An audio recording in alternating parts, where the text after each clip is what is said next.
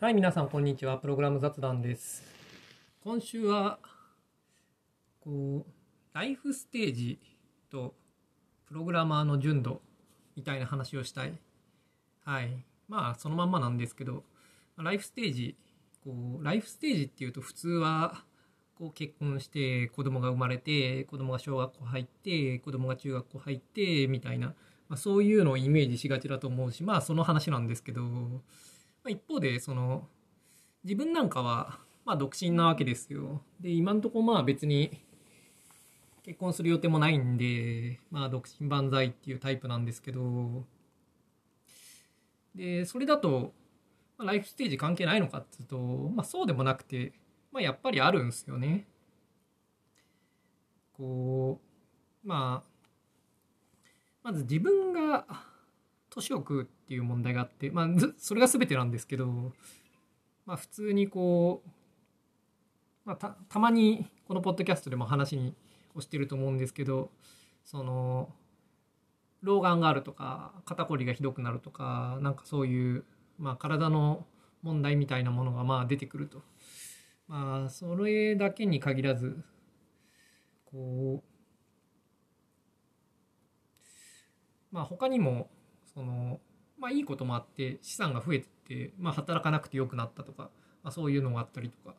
でまああと自分のすごい個人的な話でいくとこう疲れたりするのに体勢がなくなってきてまあだからこうまあ、分かりやすく言うとこう夜行バスとか深夜の夜行バスみたいなのが辛くなってきてまあそれより金使って新幹線とか使う方がいいやとか思うようになると。で、まあ、それ自体は大した話じゃないんですけど結果として何て言うかこう疲れることへの耐性が落ちてきた結果こうあんまりこう何て言うんですかね個人的な話ですけど長期間旅を続けたいと思わなくなってきたとかあるんですね。まあこれは結構前からですけどね、まあ、30後半ぐらいからまあそういう傾向はあったんですけど、まあ、そういうわけででそれは何というかそれだけ聞くと残念な話なんですけどプログラマーっていう視点からすると実はこれは結構大きなメリットでその昔よりもこう長期間一箇所に定住できるようになったりするんですよね。でまあ結果としてだから昔よりも仕事をするっていうことのデメリットが減ってきたきてるんですよ自分は。働く必要も大してないけれど昔はなんかこうすごいこう一箇所にいるのがすごい嫌ですごい引っ越したりとか旅に出たりとかすごいしたくてでいつもそういう生活をしててまあ住所不定な感じだったんでで、まあ、そういう時っていうのは働きづらいんでそういうことをやりたいっていうと働くっていうのはすごいデメリットなんですけど仕事関係なくそういうのめちゃくちゃ疲れるんで、うん、なんかこう荷物を全部持ってまあやっぱバスとかで移動して旅とかするわけですよ。でなんか寝る場所がなかったりして野宿したりとか、まあ、そういうのね辛いんであでまあこ今回はそういう話じゃないんですけどねまあいいやとにかく、まあ、そういう自分の加齢年を食ってくるっていう問題がまずあるっていうのとでまあもっと大きな問題としてやっぱ家族というかまあ親ですよね親が年食ってくるっていうのはまあ問題としてあってで自分の周りでも結構やっぱりその親と住むっていう選択をするかどうかっていうのは結構こう問われる人が多いんですよね。で、まあ、自分は別に親とは一緒に住んでないんですけれど、まあ、親と一緒に住むとかになると、まあ、会社に通勤するのとか結構大変になってきたりとかするわけですよ。とか、まあ、あと、まあ、やっぱ親の周りだとね、なんかこう病気になったりとかして、まあ、通院とか入院とかしたりして、まあ、付き添いに行ったりだとか、まあ、そういう話がいろいろと出てきて、まあ、なんていうか、そういうのも、まあ、ライフステージの変化としてあると思うんですよ。で、まあ、あと親族が、親族っていうかそのおじとかおばとかがまあ死んでまあ亡くなってこう、まあ、葬式とかが増えてくるとかね、まあ、そういうのいろいろあってでその結果としてこうなんか親からなんかこう遺産とかを譲り受けたりとか。ちなみに私はないですけどね。けどまあなんていうんですか。ライフステージの変化っていうのはつまりこう別に結婚しなくてもある。でまあ、そういったいろいろなことはあってでそういうのはいろいろ人生なんですけれどでそれのプログラマー視点での話をしたいその何というかそういった話ってまあ今回の割と重要なポイントなんですけれどその少なくとも仕事とかよりはずっと重要な話なんですよね。でその仕事に関し仕事についてどういう影響があるかっていうのは何というかその問題設定自体がすごいこう馬鹿げているとまだ言わないけれどおかしくてより重要な問題の方が重要なんでそんな仕事なんてどうでもいいことに対する影響なんて、まあ、議論する価値もないんですが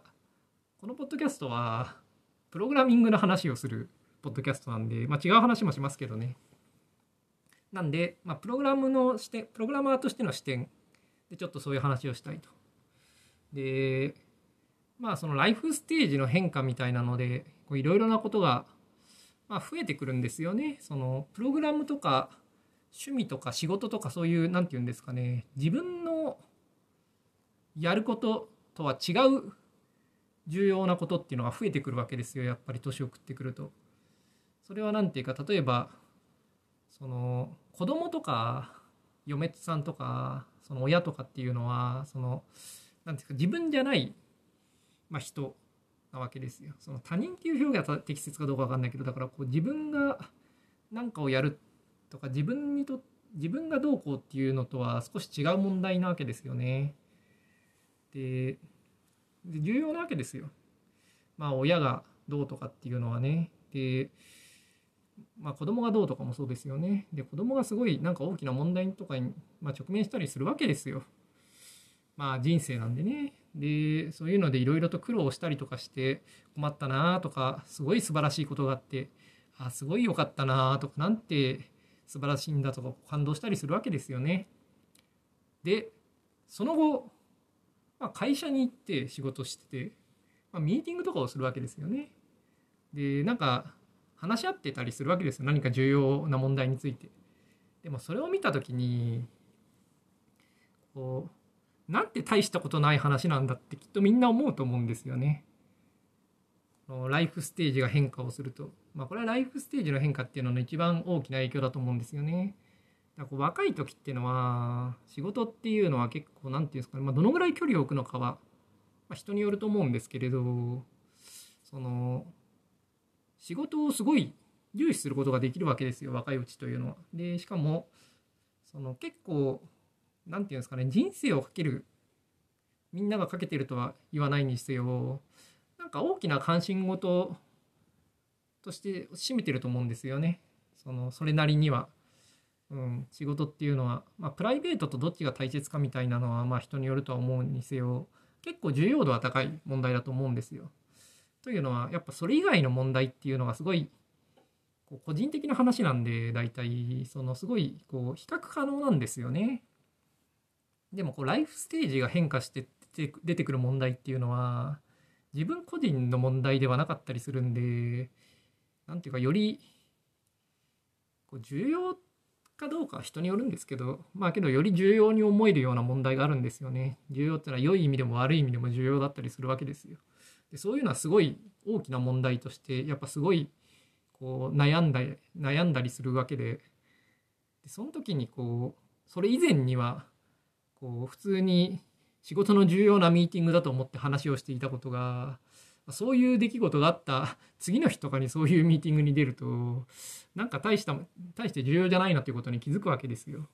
まあ、別にライフステージで変化しなくてもね気づくことはできるし、まあ、最初から知ってるよって人もいると思うんですけどまあけど、まあ、そうなってこうなんていうんですかねこう仕事っていうもののまあ重要度が落ちるんですよね。まあライフステージが上がると普通は。で、まあそうじゃない人もいるけれど。で、まあ仕事に限らずやっぱプログラムもね、大体の人は重要度が落ちますよね。これは結構自分はプログラム好きなんでこう残念ですけどねこう皆がプログラムの重要度が落ちていってしまうというのはで自分も含めまあ自分もそうだしそもそも自分は10年以上前に、うん、それはすごくこうあの一応セミリタイアセミリタイアになった時に一旦プログラマーやめようと思ったぐらいなんですごいもうプログラムの重要度はすごい一度落ちたことがあるんですよ自分は。でなんでこう自分は他人よりもだいぶ早い段階で、うん、むしろ一度落ちているんでなんというかこう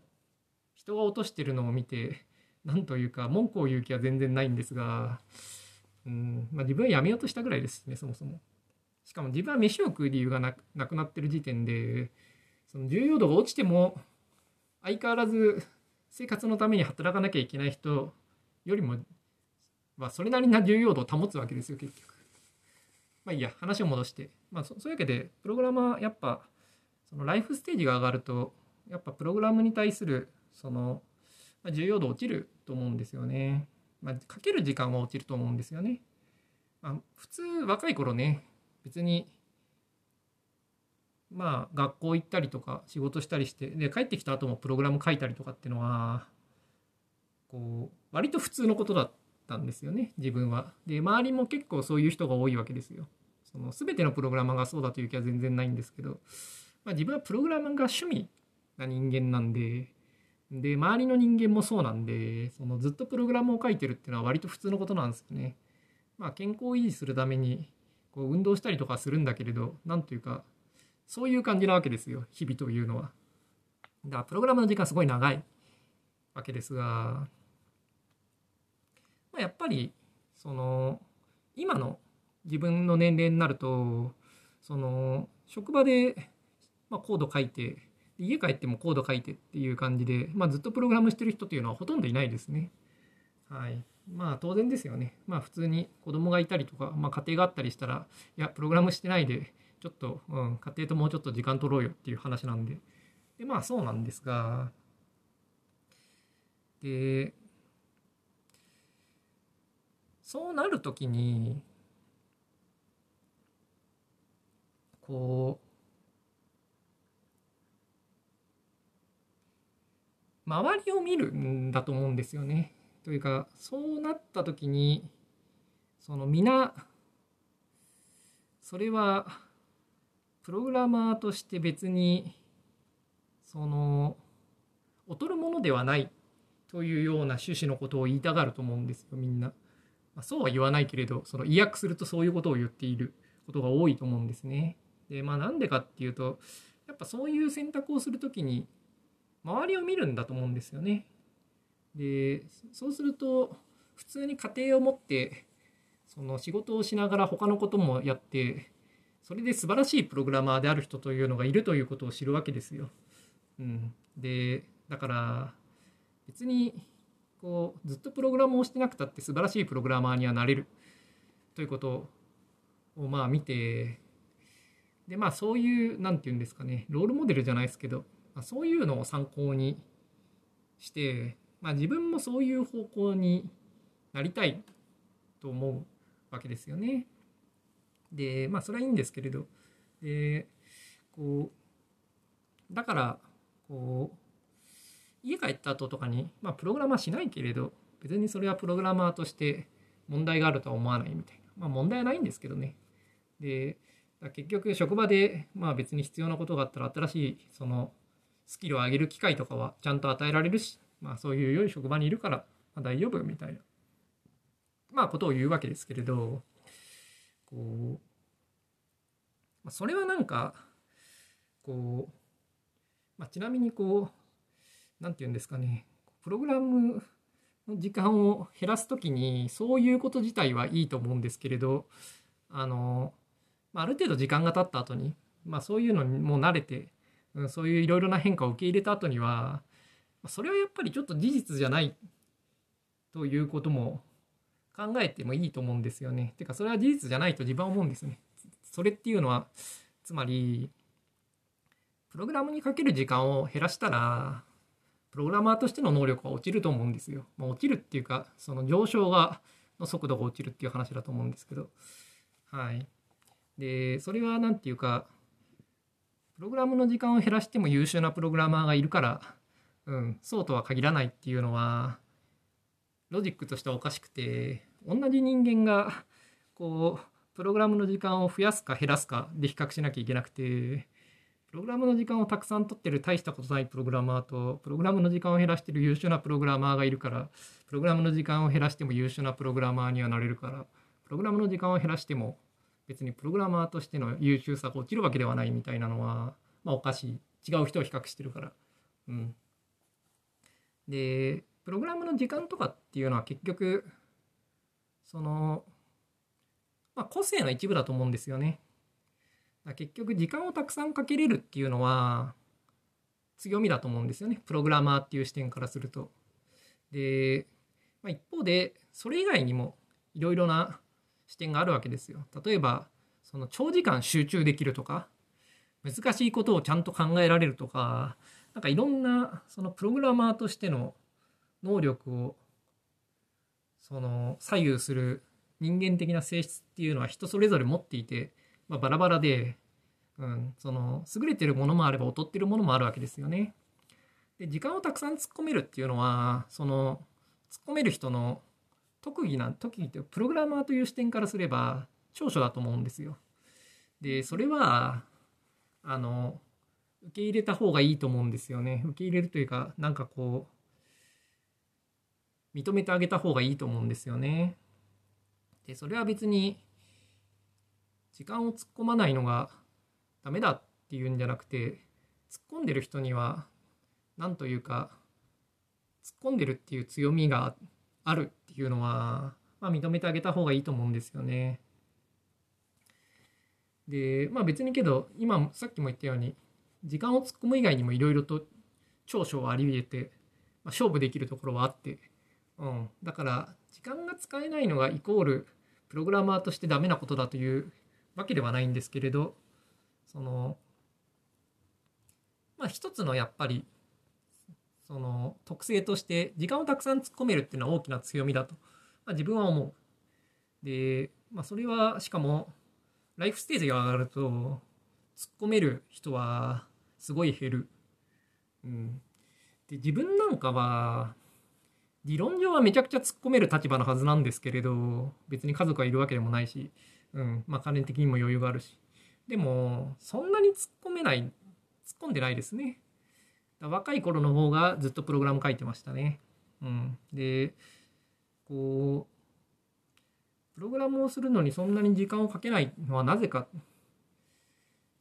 ていうのはなかなかうまく説明できないですけれど、うん。まあ、何ですかね。まあ、なぜかっていうのはうまく説明できないですね。まあ、ただ健康に良くないと思ってる部分はありますね。うん、だからまあ、なるべく違うことをしようというのはある。まあ、あと、なんていうか、まあ、重要度が落ちてるっていう話なんですよね。プログラムの能力を、プログラマーとしての能力を、その、上げることに、その、どこまで人生の使う気があるのかっていうのがやっぱこう昔よりもその1年あたりにこう突っ込む度割合というのがまあ落ちてるってことですね。でそれはそのそのぐらいが自分にとってちょうどいいと思ってるからそのぐらいになっているということで、うんまあ、そういうわけで自分はそれなりにやっぱり、うん、使う時間は減ってますね。で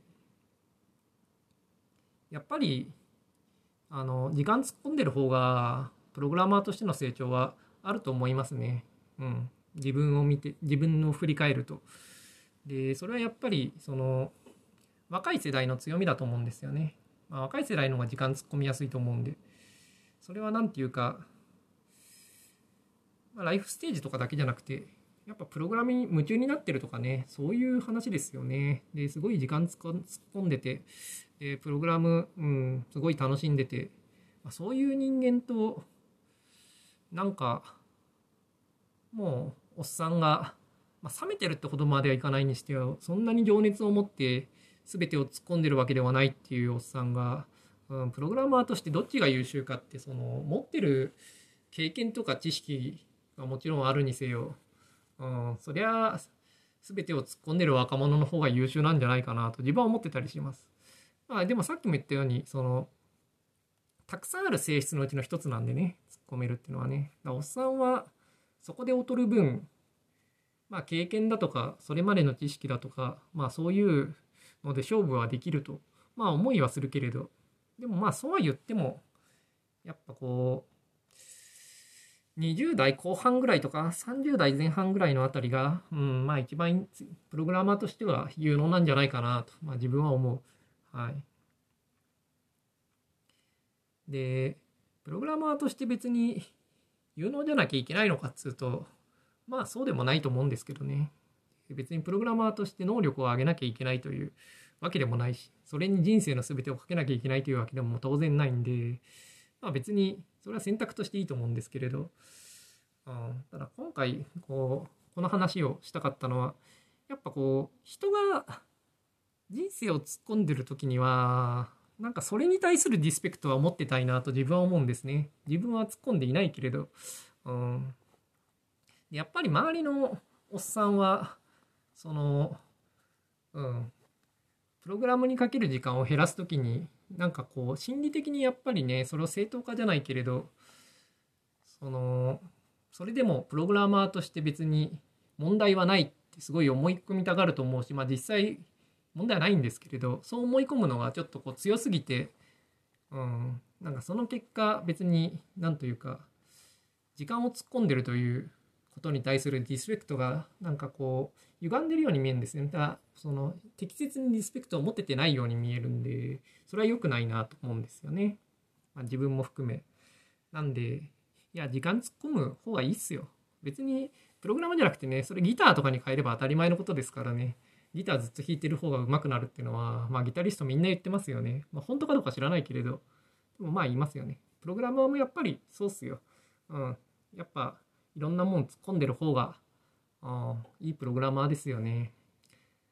ただまあ、プログラムはね、その、良いプログラマーである必要がないというか、良いプログラマーであることと、良いアウトプットができることも実はあんまり関係がないんでね。まあ、あんまりってのは言い過ぎだけど、うん。結局、プログラマーとしてひたすらレベルを上げましたが、大したソフトウェア作りませんでしたっていうのは、まあすごい何の価値もないことなんでね。ですごいソフトウェアを作るっていうのは、こう、能力だけの問題じゃないんですよね。こう前もちょっと話したと思うんですけれど、話したかな。こう、ブログとかには書いたけど、ポッドキャストで言ったかどうかはわかんないけれど、その、すごい伝説のプログラマーっていうのは、こう、生まれるものなんですよね、きっと。と自分は思ってるんですよね。なんかこう、成長してって伝説のプログラマーになるんじゃなくて、こう、伝説のプロジェクトというのがあって、そこにいた人間が伝説のプログラマーになるっていうもんなんで、なんというか、そういう世界を変えるような大きな場所にいて、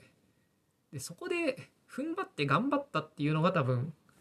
こう、まあ重要なんですけれど、逆にこうそういう場にいないプログラマーはそういうプログラマーにはなれないと思うんですよね。でしかもその成長っていうのは置いといてアウトプットっていう点でもやっぱそういう場に恵まれるっていうのはすごい重要で恵まれるっていうのはその自分がちゃんと選択をしてそこに行くっていう問題な部分もあるし偶然的なもんや時代とかそういう何て言うんですかね。自分以外の要素の問題もあるし、まあ、そこは両方あると思うんですけれど。だから決して運だとかその人のなんかこう選択ではないという気はないんですけれど。でもまあそういう何て言うんですかね。機会に恵まれる。そういうのも含めて恵まれるっていうのはすごい重要で。まあそれに比べれば、うん、プログラマーとしての能力っていうのはまあ大したことがないっていうか、うん、時間を突っ込んでないとかもねまあ小さな話だっていう小さな話なんですけどいやでもやっぱり自分は結構プログラマー好きなんでね、プログラム好きなんでね、やっぱこう趣味なわけですよ、プログラムは自分にとって。まあギターとかもそうで、まあ、趣味なんですけれど、いやギターを一生懸命ね、楽しくてね、ずっと弾いてるっていう時に、なんというか、こう、そういうのはリスペクトしたいですよね。でプログラムもそうでやっぱプログラマーとしてすごい多くのものをこう突っ込んでかけて何かに勝負してるっていうのはすごい自分はリスペクトしたいと思うんですよね。で、まあ、そうじゃなくプログラマーとしてまあほどほどにプログラムを書いてでそれ以外のことも頑張っているというか、まあ、頑張る必要も別にないんだけど何て言うんですかねこう幸せな家庭をまあ、気づいて、まあ、子供ちゃんと育てて子供素直で優しい子に育ててみたいな、まあ、素直で優しくないといけないかってそうでもないんですけど、まあ、とにかく何て言うか人間として大切なことっていうのは別にプログラム以外にもあるのは言うまでもなくて。でそれは全然ダメなことではないんですけれどなんですかプログラマープログラムっていう視点で見ればやっぱりねプログラムにいっぱい突っ込んでる人の方がなんかこう何て言うんですかね尊敬ができるというか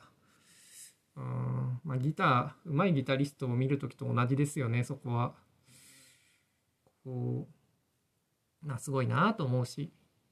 うん、そういうことをやっている人がそういうことをやるということについてうん、なんかあんまりそれを低くは言いたくないんですよね自分は。人生にいろいろな大切なことはあるけれど別にプログラムを大切にしたっていいじゃないかとも思っていてうんでねまあ別にこう年食ってもまあプログラム大切にすることもできると思うし別にそれでもいいとは思うんですけれど。でもやっぱりねこうやっぱ家族とかね、そういうのでいろいろ出てくるときにね、例えばなんか親が脳卒中で麻痺が残りましたとか言ってね、で、なんか免許を返納して、で、だから買い物行けなくなったんで、自分が一緒に買い物、車で連れて行くために一緒に住むようになりましたみたいな話と、まあ、なんていうか、会社のミーティングで何かのフィーチャーを入れるか入れないかみたいな話し合いが、まあ、同じ重要度なわけはなくて、うん、で、そんなこと、に対してそんなになんというかこう多くはかけれないっていうのはまあ当たり前ですよね。でそういうふうに考えてる人間とそんなことは全然考えずにその自分もそのプロジェクトとかプログラマーとしてのその人生とか魂を削って何かを打ち立てようとしている人がまあ同じチームにいた時になんというかそりゃあね全てをかけてる人間の方が、うん、すごい仕事をするだろうと、まあ、自分は思うんですよね。で、まあ、会社のね制度とかがねそういう時になんかその全てをかけてる側よりもなぜかおっさんの方が給料が高かったりするんですよね。いや、よくないっすよね、そういうの。うん。いや、自分も別にね、給料結構高かったりするんでね。まあ、なんというか、お前が言うなって話なんだろうけれど。いや、で、やっぱそういうのはね、こう、もうちょっとおっさんの側がね、こう、自分の、なんというか、コミットメント度合いとかも含めて、うん、こう低く自分を評価してもいいんじゃないかなと思うんですよね。まあ多分してるんですけどね。制度的に給料を下げるのが難しいっていうだけであって。でも最近下げるケースもありますよね。ちょっと仕事量減らして、うん、給料下げてくださいみたいなまあ周りでも結構話は聞いていて、まあいい話だなと思うんですよ。うん、まあね、こう、いや、子供はこういるのに金いるんすよ、みたいな人もいるんでね、こうそれは正解とかいう、正解でも限らないけれど。うん。いや、でもまあ、なんつうか、こう、プログラムにかけるコミットメント度合いは人によるけれど、やっぱライフステージ進むとね、下がってきますよね。うん。で、まあちょっと、プログラム好きなんで、まあ残念な話だなと自分なんかは思ってしまうけれどまあけどなんというか、うん、年食ってもそこそこ付き合っていける趣味という点ではまあいいことでもあるけれど、うん、やっぱ年食うとできなくなることも結構あるからねいや最初に言ったけれど、まあ、夜行バスとかね、まあ、夜行バスってのは何て言うんですかねこう自分的にはこう、まあ、バックパッカーとかのなんていうかセットなんですよね。こう夜のバスとかを使って安く移動していろんな国とかいろんな場所を回ってでまあ宿代浮かせたりするわけですよね。で朝の5時とかに着いて公園で寝たりするわけですよね。いやそういう趣味っていやもう無理だわと思いますね。そうやって年食うとできなくなることってのもあってでまあプログラムはやっぱねその点あライフステージ上がってもそのままできていいですよね。うん、という面でもありますが。まあなんてこう取り留めもない感じですけれど、まあ、ライフステージとプログラマーとしての純度みたいな、まあ、純度っていうか、まあ、突っ込む時間みたいな話ですけど。っていうのはまあ関係あってまあやっぱおっさんになると、うん、そんなに多くを突っ込まなくなるんで、うん、まあ結果としてまあプログラマーとして大したことのないおっさんが増えるんじゃないかなと思うんですよね。